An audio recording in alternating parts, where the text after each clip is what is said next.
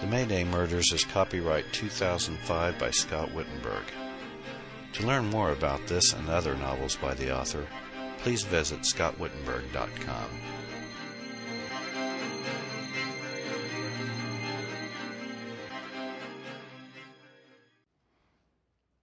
Chapter 20 One month earlier, Stanley Jenkins quietly swung the door open, stepped onto the roof, and closed the door behind him. It was even darker on top of the ten story apartment building than he thought it would be, and for a moment he considered using a flashlight before abruptly dismissing the idea. He waited a couple of minutes for his eyes to adjust before making his way toward the corner of the roof. There was just enough available light for him to see where he was going without being seen by any of the tenants in the neighboring apartment buildings. It hadn't been particularly easy locating a building with both easy access to its roof plus an unobstructed view of Sarah Hunt's apartment. But as usual, Stanley's patience and perseverance had paid off. He thought of how much easier it had been entering her apartment unnoticed the other night, and the irony in it made him grin. New York City, in spite of its immense population, wasn't any safer from Stanley Jenkins than bumfuck Iowa. Had he known before that Sarah Hunt's apartment was going to be so laughably accessible, Stanley would have devised a much simpler game plan for this mission and thereby made things much easier on himself. He would have simply chosen a night when Sarah's roommate wasn't there with her, unlocked her apartment door with a copy of the key he had made, then gone in and taken care of business. But that would have been too easy, and not nearly as much fun. So he had opted to stick with his original plan of getting to know Sarah a bit better before murdering her. He always enjoyed a challenge, and what secret agent worth his oats didn't? Bond had never once done things the easy way, and that's what made 007 the legend that he was. Stanley's eyes were trained on Sarah's apartment building as he silently approached the corner of the roof. When he stopped at the two foot ceramic masonry wall skirting the roof, he leaned over and peered down at the view below. He could see the traffic moving south toward Spring Street and hear the occasional horn honking echoing up off the walls of the surrounding buildings. His eyes returned to Sarah's building, an ancient, ugly brownstone, flanked in the foreground by two other nondescript buildings, standing directly across the street from where he now stood. Sarah's apartment was on the seventh floor, two windows to the right, and even at this distance Stanley could see the lone figure of someone moving about inside the apartment. That figure, he already knew, would be Sarah Hunt, and Sarah would be alone tonight until at least midnight, since her roommate would be waiting tables at the Stardust Diner until 11:30. Stanley unzipped a nylon backpack, took out a powerful telescope and set it aside. He removed the tripod, extended its legs, positioned it on the roof, and secured the telescope to it. Peering through the eyepiece, he deliberately swung the telescope around and downward until Sarah's apartment building came into view. He carefully panned from side to side until he had a bead on her well lit living room window. After fine tuning the focusing knob, Stanley smiled to himself when he saw the crystal clear image come into view. Sarah Hunt was doing her nightly aerobic exercises and apparently felt secure in the fact that no one could possibly be watching. She was wearing nothing but her panties. Stanley felt his pulse quicken and his mouth salivate as he stared at her gorgeous body, reveling in the notion that she was performing for his eyes only. At the moment, Sarah was standing a few feet from the window, her left side facing toward him, her arms extended straight up into the air. Stanley observed her as she did twenty-five reps of this exercise, then stopped and turned to face the window. Sarah paused for a few moments and merely stood there motionless, as if waiting for a cue of some kind. Then she suddenly began a totally different exercise. Stanley surmised that she was exercising to music and that she had just paused to wait for the beginning of the next song. As Stanley watched Sarah grind her hips from side to side, his breath came in gasps. Her copious breasts were heaving and undulating to the rhythm of the music that he was unable to hear, yet could almost feel. He was all but certain that it was the Rolling Stones she was grinding to, most likely one of their more danceable tunes. Honky Tonk Woman, perhaps? He had discovered that Sarah Hunt was quite possibly the most devoted Stones fan still living, judging by the extensive collection of their CDs and vinyl LPs she had in her possession. He had never seen so many records by any one artist before in a single collective bunch, short of those found in a record store. But Sarah's love for the Stones was just one of many things Stanley had learned about her as a result of his surveillance over the past couple of weeks. He knew that she was an actress, but not a very successful one and that acting was by far the most important thing in her life. Her apartment was littered with dozens of copies of Backstage, The Village Voice, and other publications advertising casting calls and screen tests in the NYC Theater Forum. And when she wasn't waiting tables at a Greek diner in the village, Sarah was auditioning for parts in every conceivable type of acting job available soaps, films, commercials, Broadway and off Broadway productions, even the occasional porno film, he had been surprised to discover. Stanley still couldn't forget his absolute shock at finding a suspicious looking videocassette entitled Josie Loves Dick stuffed behind a sack of old magazines on a back shelf. His curiosity aroused, he had taken the time to play a quick run through of the film on Sarah's VCR, and sure enough, there was Miss Sarah Hunt, portraying the gifted Josie Jobber sucking some big old stud's prick. Watching her perform her artistry on the man had done nothing but disgust Stanley, and only bolstered his desire to kill the slut all that much more. He had wondered what Sarah's parents back in Pennsylvania would have thought of their daughter's stellar performance when he suddenly came across several dozen letters, all unopened and apparently from her parents. Stanley had decided, perhaps without thinking, he had to admit now, to risk opening up one of the letters and reading it. The letter had been from her father, begging her to forgive him for all the pain and suffering he had caused her as a child. He had gone on to tell her that he had only done what he had done to her because he loved her, and begged her to please come home and give him a second chance. Stanley had read the rest of the letter, and it didn't take a genius to figure out by reading between the lines that not only had her father sexually abused her, but that he was in fact the very reason Sarah was in NYC now, acting out other people's lives in an effort to try and forget her own fucked up past as an abused child.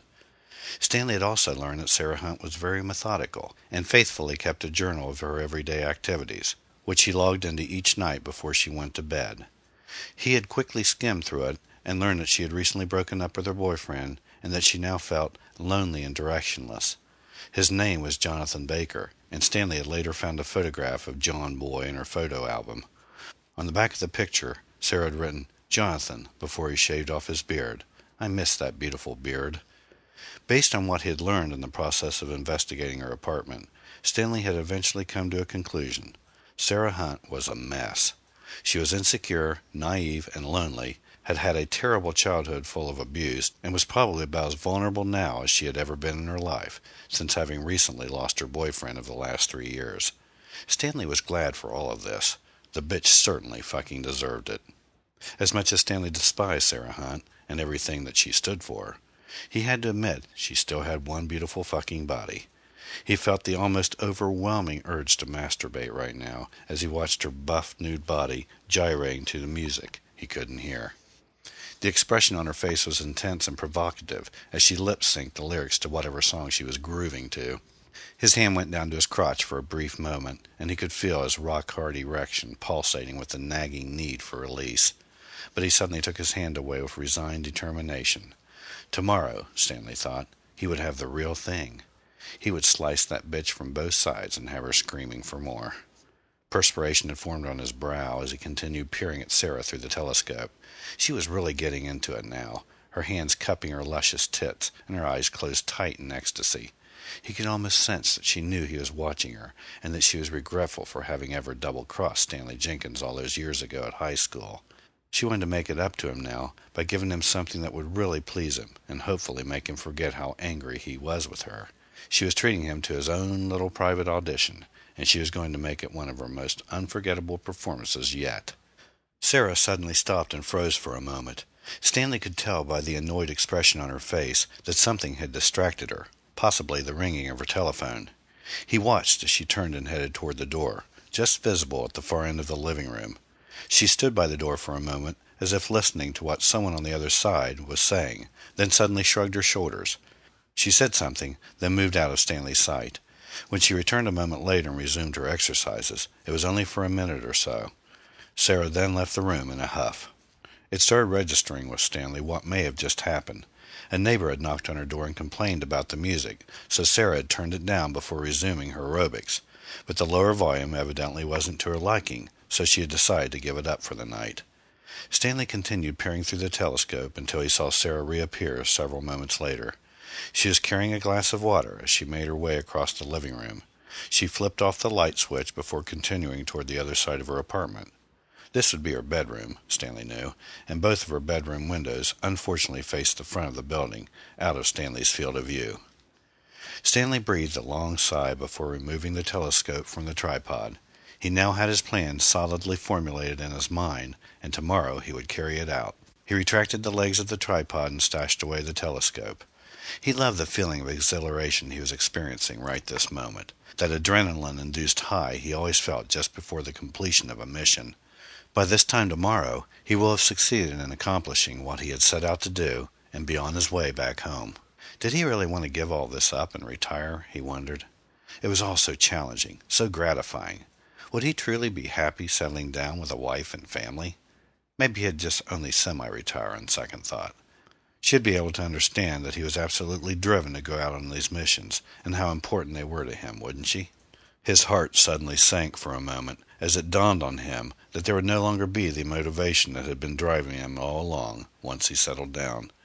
He will have completed his master plan, and no longer feel the compulsion to murder again. Or would he? Stanley had read somewhere that murder was just like an addictive drug, and he was beginning to see what they meant by that.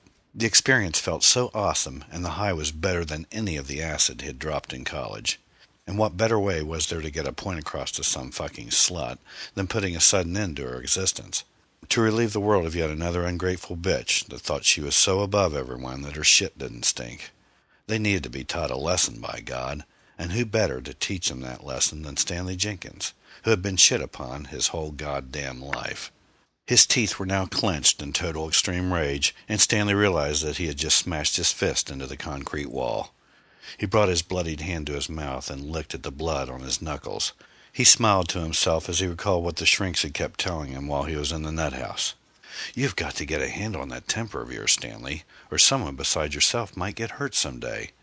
He had always hated the way the doctor and entire staff seemed to be talking down to him, as if he were some kind of sick person or total moron. Like, did they really think he wasn't already quite aware of his temper? Or they didn't know exactly why he had been committed to the institution in the first place? They of course thought he was nuts, but Stanley knew better. He had been sent to the institution because he'd fucked up, and that was basically the whole ball of wax. There wasn't any more to it. Stanley had played their game, though, only because he knew that he'd be in there forever if he couldn't prove to them that he was safe to return to society. It had been a breeze, actually, because he had known just the right things to do and say to the shrinks to win them over and eventually convince them that they weren't dealing with some lunatic asshole here, but a perfectly sane and intelligent young man who had fooled around and gotten himself just a little too stoned one night at college, then pulled a little harmless prank on someone. He soon realized that the only reason they had kept him as long as they had was because they had grown fond of him and didn't want to let him go. Especially that faggot, Dr. Flagg. Christ, were his consultations ever a humdrum? The way he would always try to psychoanalyze them with that Freudian bullshit about mother-son relationships, latent homosexuality tendencies, insecurity, and lack of self-respect. It was all X amount of bullshit, and the good doctor knew it too. But finally the doctor's true colors started to show, and the game suddenly took on an entirely new twist. Hell, if Stanley had known that all he had to do was let the doctor give him an occasional blowjob, he would have been out of that hellhole one fuck of a lot sooner. But that was then and this is now, Stanley thought. No sense in crying over spilt milk. Ha ha. In retrospect, it was probably to his advantage to have been locked up in the nut house as long as he'd been. It had given him plenty of time to read, research, and figure out what he was going to do with himself once he was released. Had he gotten out sooner, he probably would have done something rash, with his temper and all, and end up getting thrown right back in there. But instead, he'd hung tight and devised his master plan, and when he finally had gotten released on that glorious May morning, he knew that he had the added plus of his father's life insurance settlement to make his plans materialize. Rest in peace, Pop, you wimpy little son of a bitch. Stanley glanced over at Sarah Hunt's faintly lit window and felt a renewed surge of excitement. He was going to really enjoy making her pay for what she had done. By the time he was through with her, she was indeed going to wish that she'd never shit upon Stanley Jenkins all those years ago. And unlike Cindy Fuller, Sarah was going to suffer some before he did her in. He'd knock her around a bit, make her feel some real pain in her fucked up life before she bought the farm. After all, that bitch had purposely screwed over Stanley Jenkins. Hell, It was not only premeditated, but downright cold blooded what she had done to him. Cindy Fuller had been an innocent casualty in a sense, and for that reason Stanley had gone easy on her. But Sarah was an entirely different case, and this time the whole world was going to know who brought her to justice. No covering his tracks as he'd done with Cindy.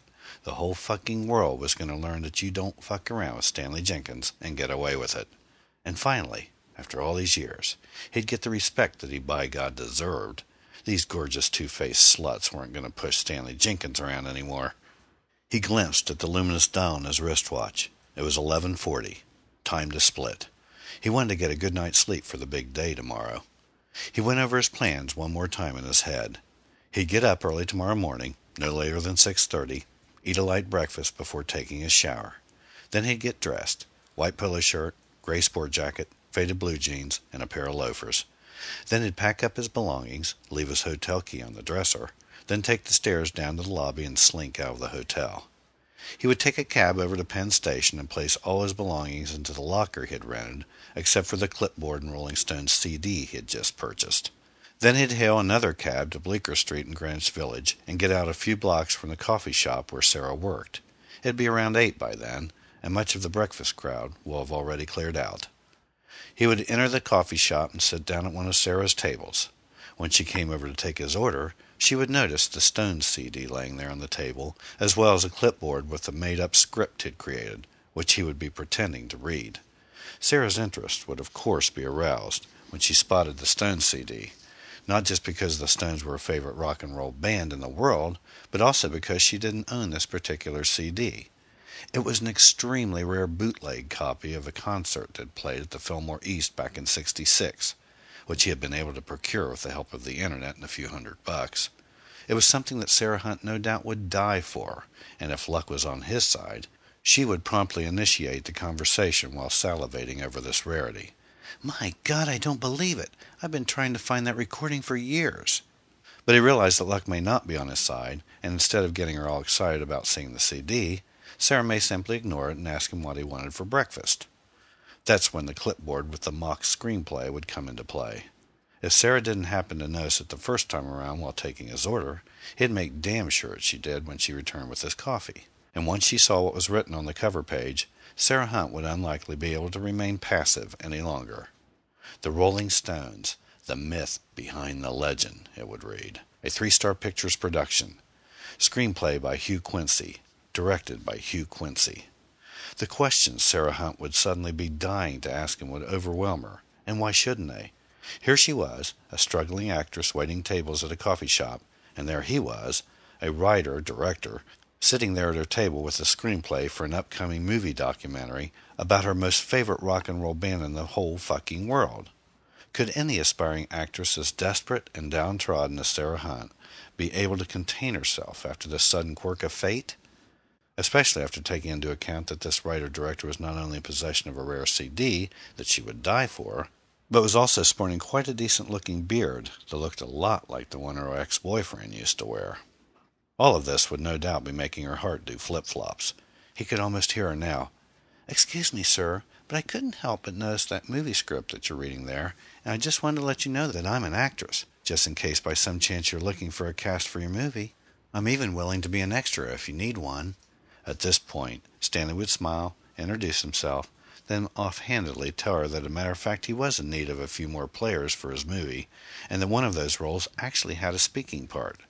He would go on to explain that he had flown in from L.A. the day before to do some background research for a scene he would be filming, and hadn't yet found a competent actress who could effectively play the role of an over-enthusiastic groupie who ends up going to bed with Mick Jagger after a concert during their first American tour. Sarah Hunt would go absolutely bonkers. Oh, please, Mr. Quincy, please give me an audition for that part. At this point, Sarah Hunt would be putty in his hands. Stanley would be sure not to act overly zealous about auditioning Sarah, in true Hollywood big shot style, and mention to her that he unfortunately didn't have a great deal of time to spend in New York. He had to return to L.A. the following morning. Then he would rather hesitantly offer to fit her in later that evening if she was going to be free, after which Sarah would of course assure him that she would indeed be available. At that juncture, Stanley would appear to warm up to her suddenly. You know, Sarah, he would announce with a winning smile. The more I think about it, the more convinced I am that you just might be perfect for that part. I don't suppose you by any chance can dance as well. Sarah Hunt's eyes would bug out of their sockets. Are you kidding? I dance to the Rolling Stones all the time. Stanley would reply, That's wonderful, because there's a scene where the character in the movie gyrates all over the place while she's in the audience at a Stones concert. Mick notices her and struts over to the edge of the stage and whispers in her ear. Here he would suddenly evoke his finest English accent with just the right Mick Jagger inflection. Meet me backstage after the show, love? Mick then hands her a backstage pass. And of course, that's how Mick ends up taking her to bed. Sarah would nearly faint after hearing all this. I don't believe it. Oh, Mr. Quincy, you have simply got to give me that part. Please, Sarah, call me Hugh, he would demand warmly. I'll tell you what, if you can prove to me that you can dance, and I mean really dance, then I'd say you're as good as in. Oh, Hugh, that's terrific, Sarah would gush. Then his expression would become somewhat grave. There's only one problem, though. In this particular scene, the character dances to Honky Tonk Woman while engaged in dialogue with Mick. I would prefer everything be as realistic as possible, but I'm afraid I don't have enough time to set up a sound stage on such short notice. I've got it, Hugh. Why don't you come by my apartment and audition me there? If it wouldn't be too much bother, that is. His eyes would suddenly light up just enough. That's a wonderful idea, Sarah. Then they would set up a time for this impromptu audition. No doubt, early evening after Sarah got off work and had time to clean up for the big moment. Stanley would copy down her address and phone number, finish his breakfast, leave her a fat tip, and give her a reassuring wink just before he left the coffee shop. Stanley smiled sardonically as he visualized the whole scenario. There was no doubt in his mind that his plan would work, especially when taking into account Sarah Hunt's more than apparent weaknesses and overall naivete. The only shaky part would be the risk of his being seen by nosy neighbors, either while entering or exiting her apartment building. The building had a total of 48 units, and the odds of this happening were of course considerably high. But the odds of any of the neighbors seeing him actually enter her flat were much less likely, and the reason for this was simple. The building's front door lock was broken, and had been ever since he'd first gotten into town. This would give him the opportunity to enter the building at his leisure without having to be buzzed in by Sarah. The other potential risk would be Sarah's roommate, Tanya Spellman. Stanley already knew that Tanya was scheduled to work tomorrow evening and shouldn't pose any real threat, but there was always a slim possibility that she may skip work for some reason or another. If this were the case, the mission would have to be nixed and another one implemented. Stanley, however, had his doubts that Tanya would stay at the apartment, even if she decided to skip work. It was fairly evident that Sarah Hunt and her roommate lived pretty much independently of one another, and it was his hunch that if Sarah anticipated Tanya might be planning on being at the apartment tomorrow evening, she would most likely tell her roommate that she was expecting some company and would prefer it she not be around. Tanya would most likely oblige her wishes. Stanley felt his pulse quicken again as he turned and began making his way through the darkness toward the door. The anticipation of tomorrow's mission nearly overwhelmed him as he pictured Sarah Hunt dancing nude to Honky Tonk Woman as he snapped off a few quick shots of her with his camera. She would give him the best show she had ever given anyone, all full of enthusiasm and trying her damnedest to please him, so she could have the part that would launch her into movie stardom. He would wait until the song was over, applaud her animated performance and beautiful body, and then let her know she had made Stanley Jenkins one happy camper. Then, before Sarah had the chance to get over the shock of what a complete naive fool she had been, Stanley would proceed to fuck the living daylights out of her and make her regret the day that she had shit all over Stanley Jenkins all those years ago. Then he would make her suffer for a while, and then he would finally murder her.